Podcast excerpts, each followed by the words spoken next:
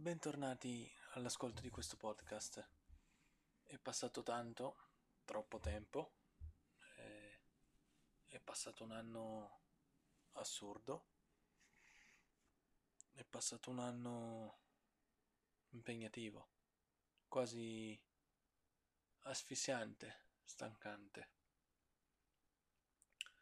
Da oggi in avanti però le, le registrazioni saranno caricate con regolarità più o meno.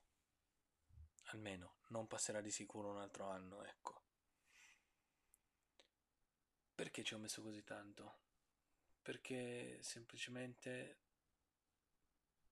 ho provato a vivere secondo quelli che sono gli standard normalmente riconosciuti, cioè devi trovarti un lavoro, devi provare a, a fartelo piacere, devi provare ad avere successo in quel tipo di lavoro lì e così via.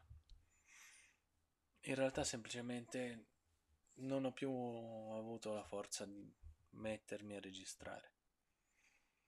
Credo di essere ancora in pieno burnout. Dico credo perché non avendone parlato con un professionista è difficile diagnosticare le cose con precisione, però penso di essere in totale burnout. Il burnout cos'è? Detto volgarmente. Volgarmente è una situazione di stanchezza di qualsiasi cosa e di apatia. È quella sindrome per cui spesso e volentieri chi decide di lavorare in consulenza poi si licenzia a causa degli orari assurdi, a causa dell'impossibilità di vivere tranquillamente. Perché? Perché in Italia si pensa che lavorare voglia dire stare fermi a produrre 15.000 ore al giorno, anche senza fare un cazzo di niente, però vuol dire essere presente sul posto di lavoro anche senza avere nulla da fare, vuol dire trascorrere 120.000 ore davanti a un applicativo anche se effettivamente non servono, vuol dire diminuire l'impatto della propria personalità a favore delle presunte richieste aziendali, dei presunti compiti assegnati, della presunta gerarchia. Essere in burnout vuol dire semplicemente non avere più voglia, non avere più voglia di, di leggere, non essere più capaci di uscire di casa a fare una passeggiata con tranquillità vuol dire continuare a pensare sempre alle stesse cose, vuol dire rimuginare, rimuginare inutilmente perché tanto non si trova una soluzione. Ecco, io onestamente penso di essere in burnout. Penso di essere in burnout per diverse cause. E ci è voluto un po' di tempo perché io processassi tutto questo.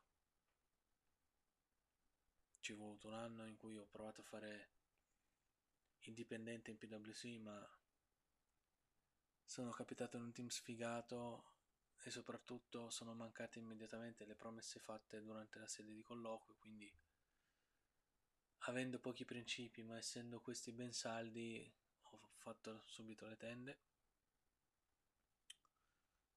e ho passato un anno cercando di imparare un, un lavoro. Ho passato un anno faticoso.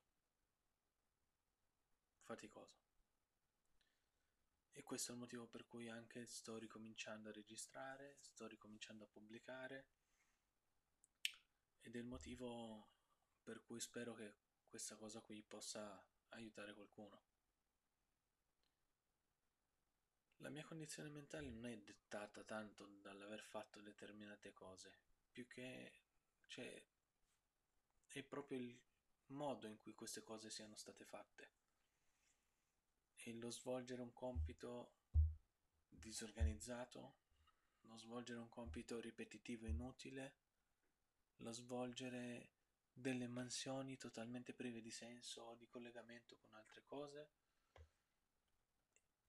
e l'estrema l'estrema l'estrema insoddisfazione verso un mondo che dovrebbe essere stimolante ma che in realtà non è affatto stimolante, verso persone che dovrebbero formarti che si rifiutano di formarti, verso l'eccesso dell'ego e del personalismo solo perché un'idea non è propria, cioè è, è incredibile come una persona che si reputi intelligente possa rifiutare una discussione razionale semplicemente perché l'idea risolutiva non sia propria. Cioè, è una cosa veramente che non sta né in cielo né in terra. Eppure queste sono alcune delle cose che portano al burnout, o almeno che hanno portato al mio burnout. Ecco, questa relazione problematica con gli altri è semplicemente il fatto di non accettare più la stupidità, non accettare più le cose inutili, non accettare più i pleonasmi e le tautologie. Cioè, c'è la possibilità di fare le cose in maniera intelligente. Facciamolo. C'è la possibilità di imparare da qualcuno, anche se più piccolo. C'è. Perché in Italia sembra una cosa assurda? Perché in questo mondo sembra impossibile? Viviamo in un mondo veloce, basato sulla tecnologia, basato su cose che le persone tendenzialmente esperte non conoscono né vogliono conoscere né sanno usare. È un mondo assurdo. Tecnicamente avremmo tutti i mezzi per sfondare, tutti i mezzi per fare seriamente quello che vogliamo, ma è impedito perché e sei troppo piccolo non hai esperienza, e sei troppo piccolo sei appena arrivato quindi non sai le cose, e ma tu hai solo studiato la teoria, e ma tu pensi con la tua testa, tu pensi con la tua testa. Questa è una di quelle accuse che non dovrebbero essere accuse, ma dovrebbero in realtà essere complimenti e meriti e che portano al burnout. Cioè è assurdo. È veramente tutto assurdo. Questa mancanza di intelligenza solamente perché si ha quasi il terrore del confronto con l'altro, solamente perché si ha paura che ci sia qualcuno più esperto, più capace, più bravo più qualsiasi cosa. Cioè è un mondo stupido.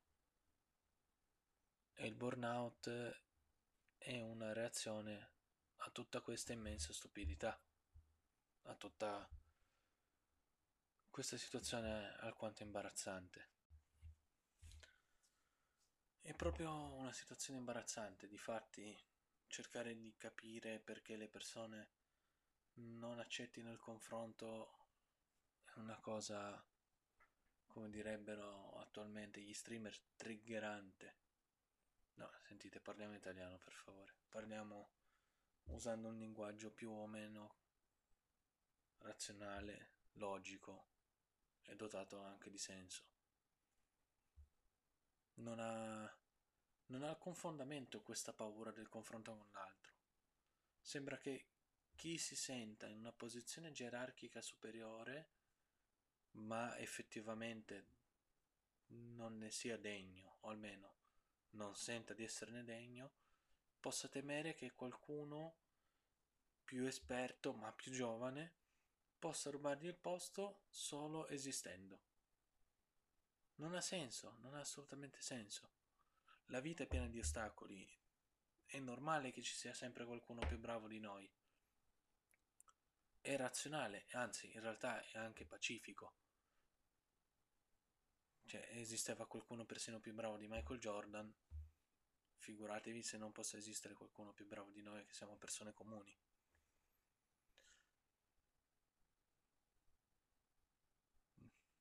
Difatti, forse non ha così tanto senso spendersi per gli altri, almeno a livello professionale sembra che dare qualcosa in più sia un demerito più che un merito.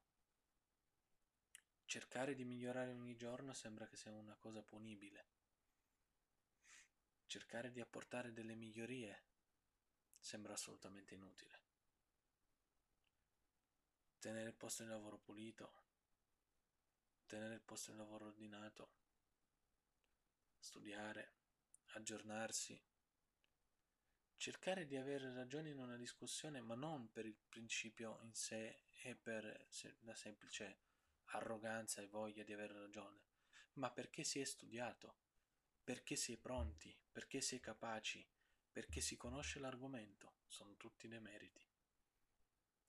Questi sono tutti demeriti attualmente e non si capisce il motivo. Eh, ma sai, tu hai 20 anni, hai la laurea, e però quella ha 50 anni di esperienza. Sì, ma 50 anni di esperienza pratica basati su nozioni antiquate, vetuste e possibilmente su concetti che sono anche sbagliati. Che cazzate. Il mondo lavorativo italiano si basa su cazzate.